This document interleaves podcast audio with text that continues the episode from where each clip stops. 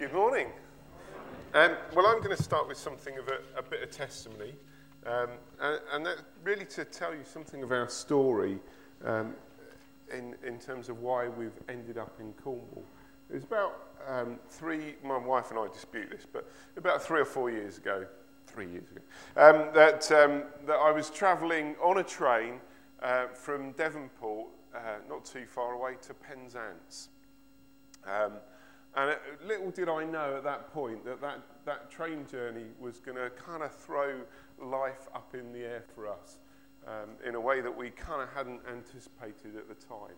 And it's amazing, you know, there's just some, some moments in time that you kind of look back on. But let me explain a bit further. at the time we were, we were living in Lee Park, um, which um, was a community of about 30, 33,000 um, an area of high deprivation, social housing, that sort of thing. Um, the most deprived um, area, ward in Hampshire, we were in. Now, that might be considered a challenging place to live and minister, but I think for us, it, it, I mean, certainly when we were called there 16 years ago, um, it felt like a challenge. But it had been the place, it had become the place uh, that we called home. It was the place we brought up our children, it's a place where we have friends. Um, it, it, was a place that we felt um, at home, and we knew who we were, and we knew what we were about, um, and, and had a strong sense of, of just who we were in that place. Then, as I say, I was, I'm on this train from Devonport to Penzance. Um, I was uh, commissioned, if you like, by a group called Urban Expression to go along the south coast and look at towns and cities um, and look at the kind of, they particularly look at places of deprivation where they, um, they then place uh, self supporting pioneers. Um, and I literally went from Hastings to Penzance in that time. But as I travelled through Cornwall that, that morning, um, enjoying some stunning scenery. It really is a nice train journey, isn't it? Um, I was reading some census information, as you do, um, about Cornwall, and I was really struck. Um, you know, having holidayed in Cornwall, I was suddenly struck by the statistics that tell us that, well, Cornwall is the most deprived county in the UK, but, but of the social challenges of low incomes against high cost of living isolation and addiction, to name a few. And as I travelled around Cornwall that week talking to various church leaders um, of different churches and denominations, that, that there was a real sense of struggling in Cornwall. Many saddled with large um, buildings and preservation orders, and but the congregations barely surviving. I also learned of some of the darker side of spirituality, particularly further down west, um, where there were many there are many active covens in in opposition to churches and their ministers. And then it was as if, in the words of Isaiah 6 8, I heard the voice of the Lord saying, Whom shall I send, and who will go for us? And I said, Here I am, send me. Now, this is apparently, I sound all very heroic, don't I? but the truth is, as the observant among you will realise, I said this was about three years, three or four years ago. Um, and I'm returning home, um, reality hit. And I threw the pens on the floor. Um, reality hit. And it's like, okay, so I, I just go, no job, no, uh, you know, miles away from my children who are settled in schools and uni and work and just go and what are we going to do and all of those kind of very human questions. Um, so instead, we, we took a new job where we were on the estate with the Anglican diocese. Um, and, uh, and I thought, this, this is it. This is what I needed uh, a new challenge, but but bonus, it's where we're already living, um, so we don't have the sort of pain and upheaval of, of moving to Cornwall. And bonus, I found out the Anglicans, because they're centrally funded, pay you more than the Baptists. But, so we were quids in. Anyway, th- and things were going really well. Secondary school asked us to run a chaplaincy in, in like a local authority school. We set up some, some really good projects, which um, since we've left have got lots of media attention and recognition. When we were there, Sarah and I um, were awarded a, a national award with Premier for community building. It was all going really well. And yet, there's that still small voice that doesn't go away.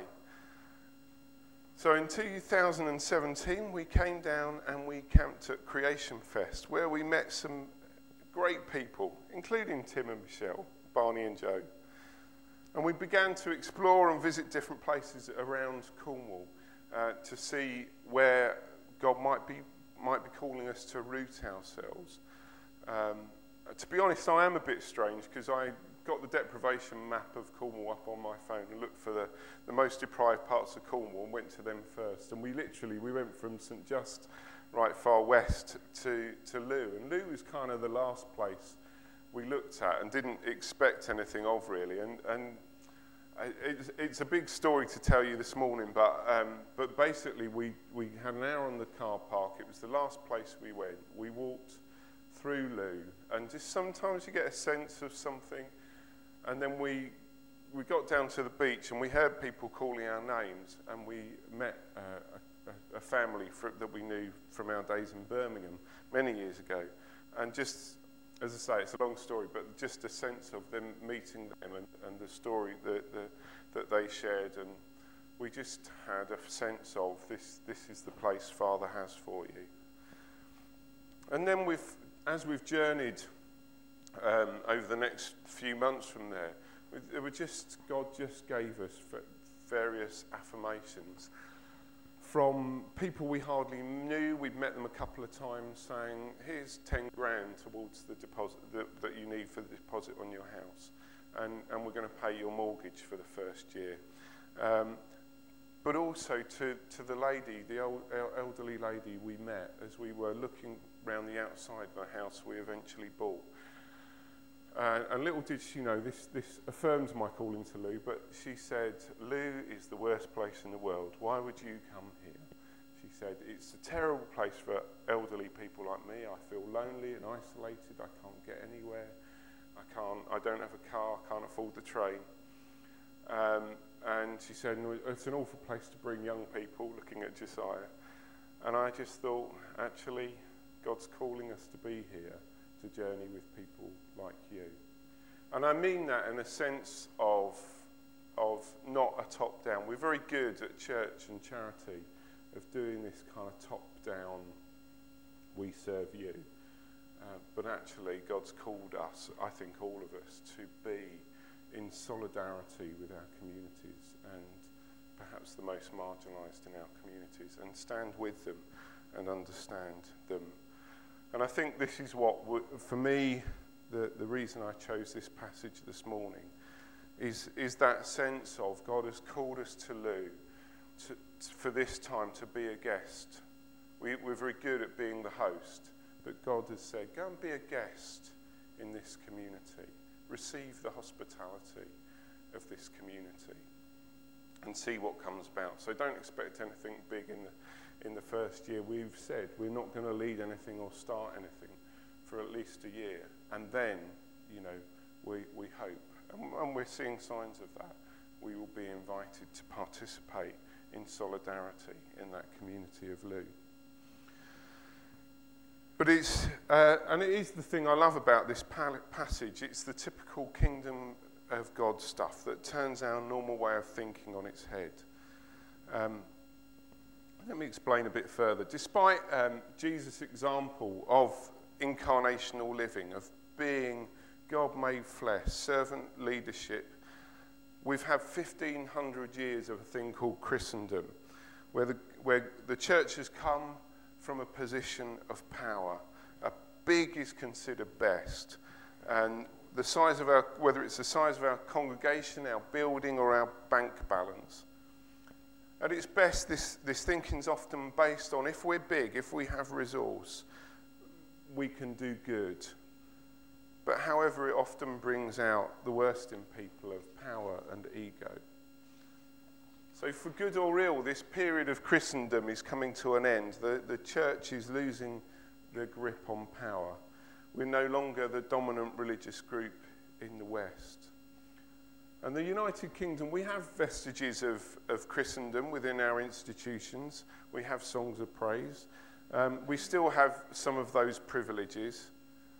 But if we're honest, um, it's, it's not really a reflection of what our secular society is um, in which we live.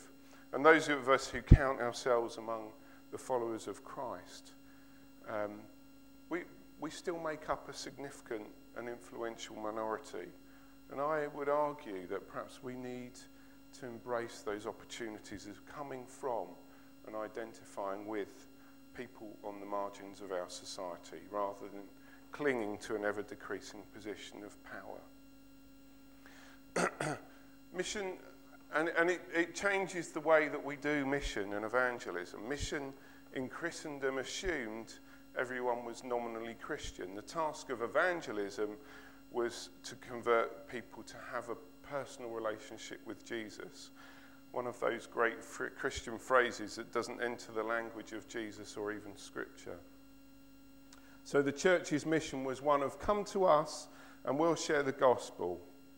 And I think the trouble is we haven't learned to do it uh, in this new world, to do it any differently. I guess um, most of us would be aware the West has changed, that the vast majority of people don't count themselves as Christian. And yet, our primary method of mission is one of come to us. And we've got a church program for you, something for everyone a cafe church, messy church, youth clubs, men's breakfast, alpha, you name it, we've got a program for you. And now, at one level, there's nothing wrong with that, and all of those things are good. But it leaves us again playing the position of host, which is a position of, solid, of power, not of solidarity. Not only do we disempower our guests, but actually we're so busy with our church outreach programs, we don't know anyone outside of church to invite. Let me give you an example. I was, I was um, invited to uh, walk with a church uh, uh, in, in being a mission consultant uh, with that church for a year. And I went at this t- first, my first visit was at this sort of time of year in the lead up to Christmas. And they had a, a massively busy program of activities um, in their church for the unchurched. And I think the week before Christmas, they literally had every, something every evening, um, uh, an event for the unchurched. Great, you might say.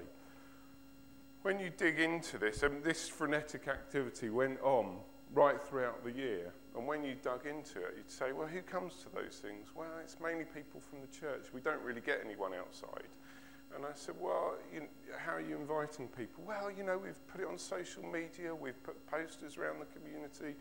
We've, we've, and, and there was a real hint of frustration in their voices. You know, we've tried everything and nothing works. And I said, tried personally inviting friends or neighbours? Well, we don't really know anybody outside the church because we're busy doing church activities.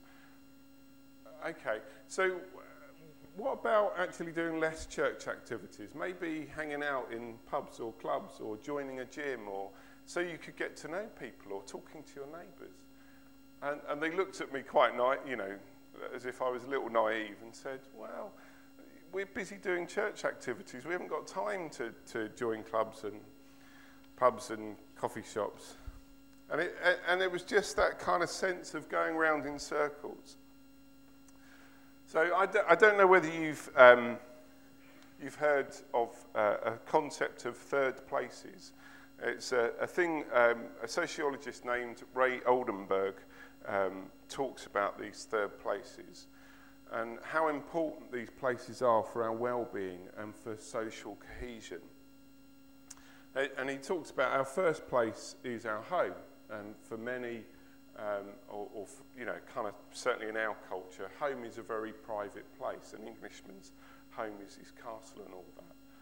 Um, and so, uh, and, and then, then the second place is often for us our, our workplace or, um, um, or our place of education where conversations are quite guarded. We, we, we, we don't want to reveal too much about ourselves. We're frightened of how that might affect our career, or we just don't want to, to open up too much of ourselves in the place uh, that we have to spend our everyday and, and our professional life. So Ray Oldenburg, the sociologist, talks about the importance of the third place. And the third places are places where the, the, our social interaction happens. Um, a great example of a third place. Who remembers the bar Cheers, the, well, the program?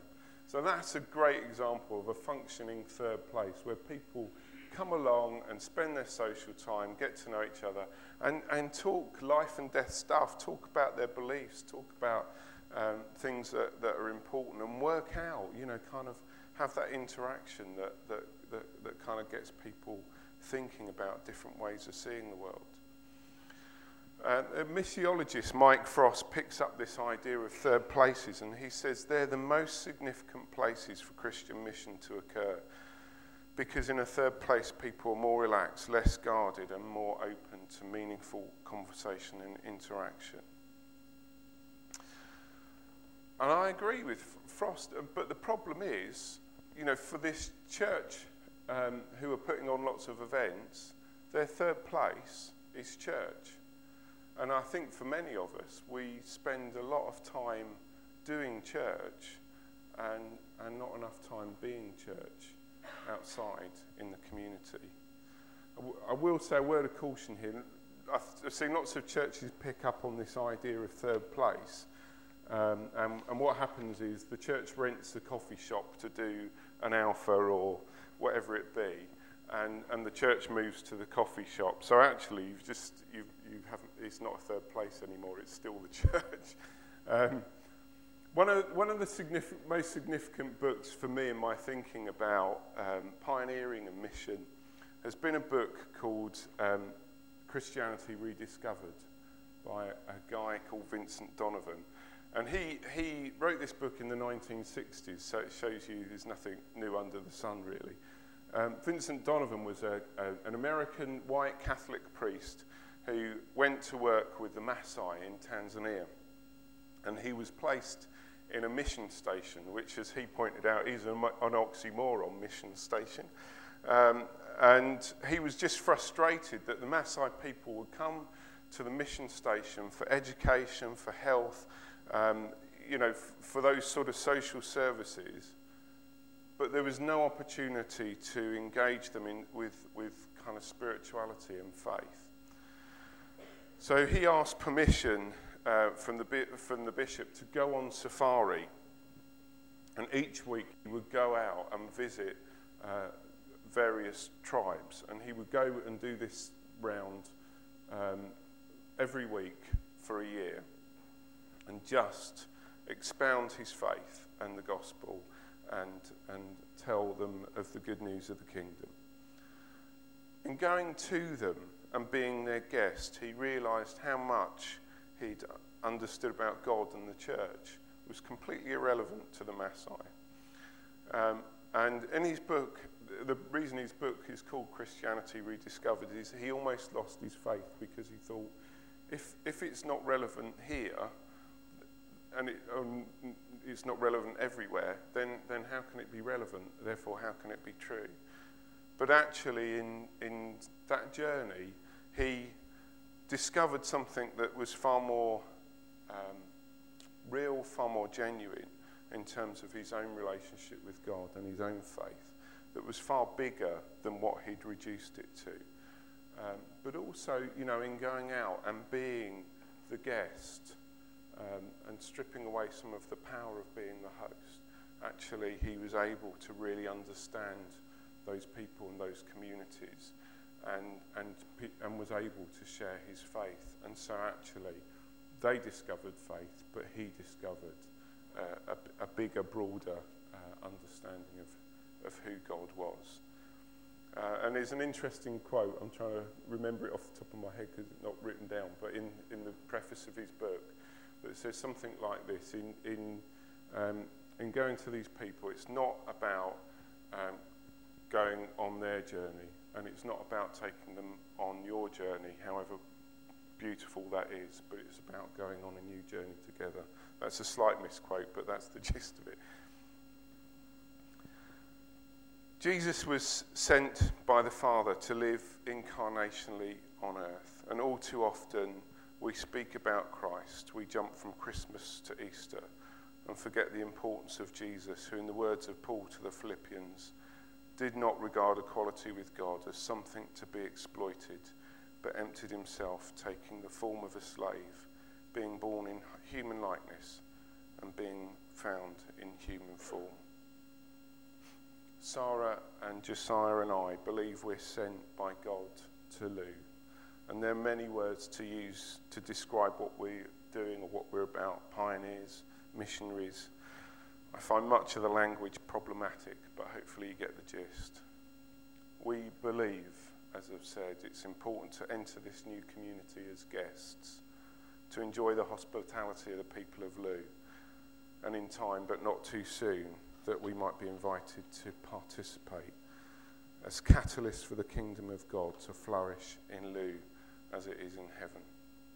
And I, we want to really thank you uh, in, uh, that in faith as a community here at Saltash, you've agreed to walk that journey with us by inviting us to be part of you. I've said to Tim from the beginning, we, in the traditional sense of membership, we will be rubbish members um, in terms of being here regularly and participating in the mission in Saltash. But we really appreciate being part of you and your prayers and your support for what God is about in Looe. And we hope that we'll find ways of being a blessing to you in return. the transition to Looe hasn't, um, hasn't been that easy. We've felt some loneliness along the way of leaving and isolation of leaving behind friends and family. We are a close family and we've struggled, um, our, and our children have struggled being so far away from one another. And we've felt a sense of, of everything being stripped away as we lose that sense of identity and knowing who we were in Leigh Park and not really knowing yet who we are or what we're doing in Looe. God has really answered our prayers. I'm not just saying it because they're here, but in giving us early encouragement with a friendship with Adrian and Lucy and their girls and Lily and Emily. Pray for them because I'm not sure they realise what they've let themselves in for being friends with us. God has provided finance from some unexpected places, and we really appreciate your prayers and, and would really welcome. Some of you have already visited, but um, we, we really welcome you to visit us in Looe um, because that's a, it's a great encouragement um, because it, it does feel like uh, we do feel isolated sometimes. But in all of this, I want to leave you with the thought that we're nothing special. Uh, I don't want to disappoint you, but Tim and Michelle are nothing special either. Um, what I mean by this is we're sent to a particular role um, for a particular time. For Tim, that's to be minister of this church. Servant, the word minister means, of this church. For Michelle, it's, it's to be chaplain at at uh, the university. For me and Sarah, it's to pioneer a new work in Looe. However, all of us, without exception, are sent, whether it's to our neighbourhood, our workplace, community, or college. Whether we already belong to a club or go to a gym, um, or you know whatever it is, or have a regular pub, I'd encourage you to think about that because we are all sent. The role of the professional minister uh, at their best is not to try and be and do everything or even to draw people into church. It's rather an apostolic calling to equip and send each one of us out to be salt and light in our communities, our workplaces, and in the third places. So, Tim, Sarah, and I, Michelle, cannot be the minister or missionaries or chaplains in the places you've been sent.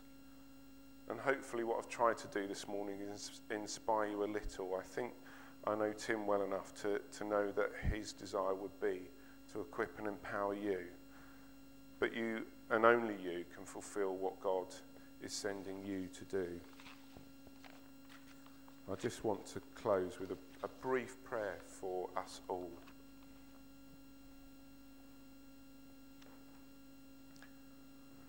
We send you now back, back to our broken world, back to our busy lives, carrying something of the light and the hope of heaven. And may God fill your heart that wherever you go, you may breathe his peace, shine with his love, and hold his power to live and love and work in the name of Christ.